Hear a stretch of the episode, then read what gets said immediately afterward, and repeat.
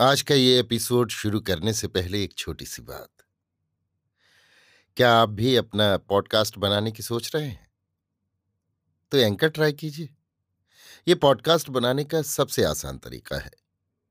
Number एक, ये free है। नंबर दो, इसमें कई सारे ऐसे टूल्स हैं जो आपको अपने फ़ोन और कंप्यूटर पर रिकॉर्ड और एडिट करने की फैसिलिटी देते हैं। नंबर तीन आप अपने पॉडकास्ट को डिस्ट्रीब्यूट भी कर सकते हैं, जिससे इसे स्पॉटिफाई और दूसरे प्लेटफॉर्म पर सुना जा सके। तो डाउनलोड कीजिए फ्री एंकर ऐप या विज़िट कीजिए एंकर डॉट एफ़ पर अपना पॉडकास्ट स्टार्ट करने के लिए। ये तो थी एक छोटी सी जानकारी, और अब शुरू करते हैं एपिसोड का सिलसिला। तो आज के एपिसोड में लीजिए सुनिए सूर्यकांत त्रिपाठी निराला के लिखे उपन्यास। निरूपमा का भाग बारह, मेरी, यानी समीर गोस्वामी की आवाज़ में। भोजन के पश्चात आराम करते हुए सुरेश ने नीली को बुलाया। गाँव की हवा में नीली लहर की तरह मुक्त हो रही थी। लिखने पढ़ने का कोई दुख न था। भाई के सामने प्रसन्न मुख आकर खड़ी हुई। सुरेश बंगला उपन्यास की किताब बगल में रखकर प्रसन्नता से देखते हुए बोले, गाँव वाले बड़े बदमाश हैं। नीले के हृदय की बात थी। भाई से सहयोग करने के लिए खुलकर बोली, हाँ, लेकिन तीन आदमी बड़े अच्छे हैं। रामचंद्र की माँ, रामचंद्र और मलिकवा की माँ। सुरेश गंभीर होकर बोले, हाँ, पूरी प्रसन्नता से नीली ने कहा। मैं सुबह रामचंद्र के घर गई थी। उसकी माँ ने मुझे जलपान कराया। क्या खिलाया? सुरेश ने पान निकालकर खाया। पीठे, उनके भीतर खोया, मेवा और चीनी थी। उन्होंने तेरे लिए बना रखे होंगे। जब उन्हें मालूम हुआ होगा कि हम लोगों के साथ तू भी आ रही है। पहले से चिट्ठी लिखी थी ना हमने, सवारी ले आने के लिए। हाँ, दादा। नीली हवा की तरह निर्विरोध बहती हुई जैसे बोली। रामचंद्र को फिर मुझे छोड़ाने के लिए साथ भेजा और दीदी को कल बुलाया है। सुरेश और गंभीर हो गए, पर चेहरे से मुस्कुराते रहे। पूछा, तू अकेली चली गई? हाँ रास्ते में एक आदमी नहाकर लौट रहा था। मैं मकान के पास ही थी। पूछा, उसने बता दिया? सुरेश समझ गए कि इसने कृष्ण कुमार बाबू का मकान पूछा होगा।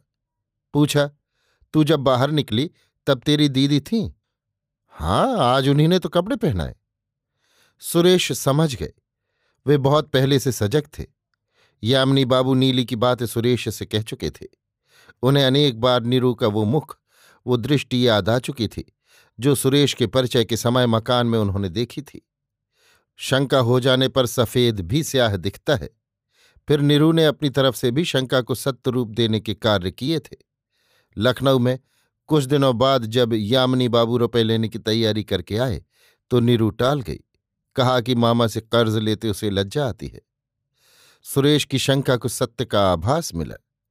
कुछ दिनों बाद बहुत समझाकर, जब फिर उससे कहा गया और उसने जवाब दिया कि मामा का सहृदय रूप ही उसकी आँखों में है, वहाँ उनका वैषयिक रूप रखकर वो दृष्टि को कलंकित नहीं करना चाहती।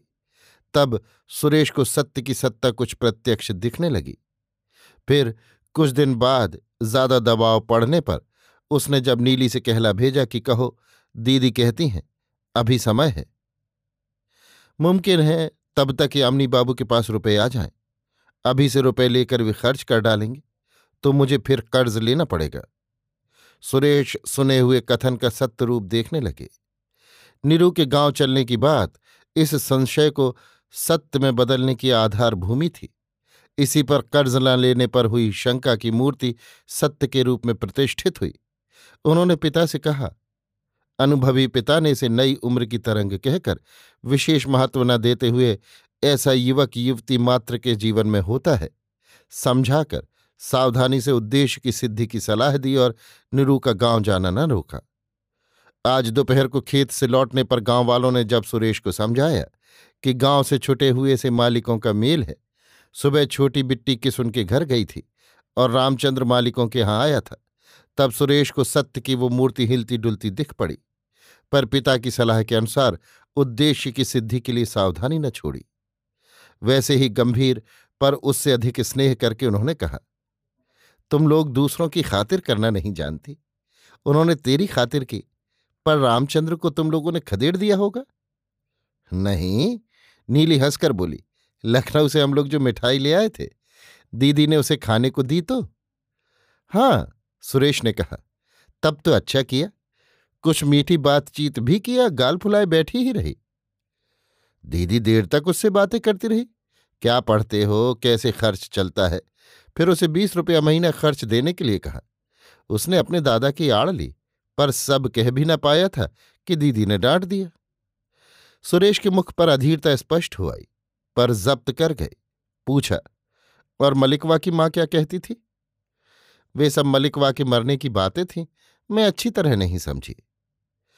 इसी समय पूछने के लिए कि उपन्यास समाप्त हो चुका हो तो ले जाए। निरूपमा कमरे में आई। सुरेश ने स्नेह कंठ से कहा, नीरू, तुम्हें शायद पता नहीं, रामचंद्र को गाँव वाले छोड़े हुए हैं। हमको रहना तो गाँव वालों के साथ है। तो क्या गाँव वालों की मूर्खता के साथ भी रहना है? मधुमंद स्वर में नीरू ने कहा नहीं, फिर भी अधिक संख्यक लोगों का ख्याल होना ज़रूरी है जमींदार के लिए। सरकार भी संख्या का विचार रखती है। पर ज़बरदस्त कमज़ोर पर हमला न करे, इसका भी ख्याल सरकार रखती है और जमींदार को रखना चाहिए। नीरू सामने की कुर्सी पर बैठकर सरल, ओजस्वी स्वर से बोली, तुम ठीक कहती हो, पर हम अगर कोई उपकार करें, मान लो तो हमें इसका विचार करना चाहिए कि गाँव में जिसका हम उपकार कर रहे हैं उससे भी गिरी दशा वाले हैं या नहीं? अगर हैं तो वो उपकार उपकार न होकर कुछ दिनों में जमींदार के लिए अपकार सिद्ध हो सकता है। चोट खाकर नीरू चुप हो गई। सुरेश की वक्तृता का वेग बढ़ा। तुम तो जानती नहीं, जमींदारी दरअसल एक पाप है। फूफा जी कर गए हैं, हम भुगत रहे हैं। कभी इस पर, कभी उस पर मुकदमा लगा रहता है। अधिक आदमियों का गिरोह न देखें तो हमारी गवाही कौन दे? गाँव भर मिल जाए तो जमींदार जमींदार न रह जाए। सब मिलकर बात की बात में उसे पीट लें। इसलिए बड़ी समझ से काम लेना पड़ता है।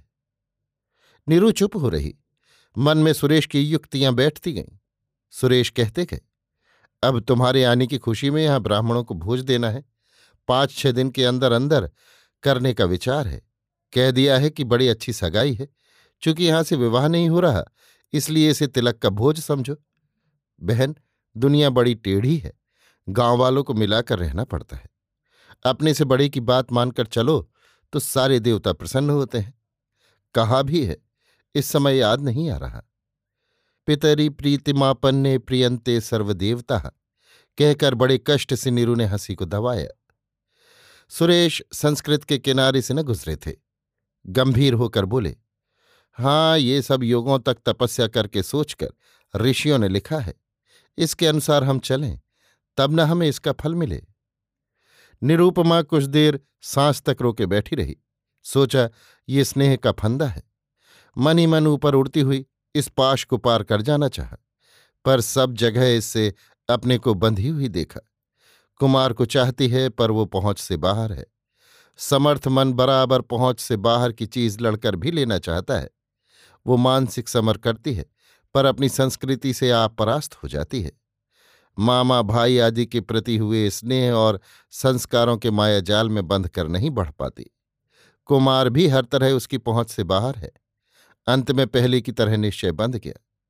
एक सांस छोड़कर यथार्थ ही कमज़ोर होकर समझी, मेरे लिए यामिनी ही है, सुबह का कुमार नहीं।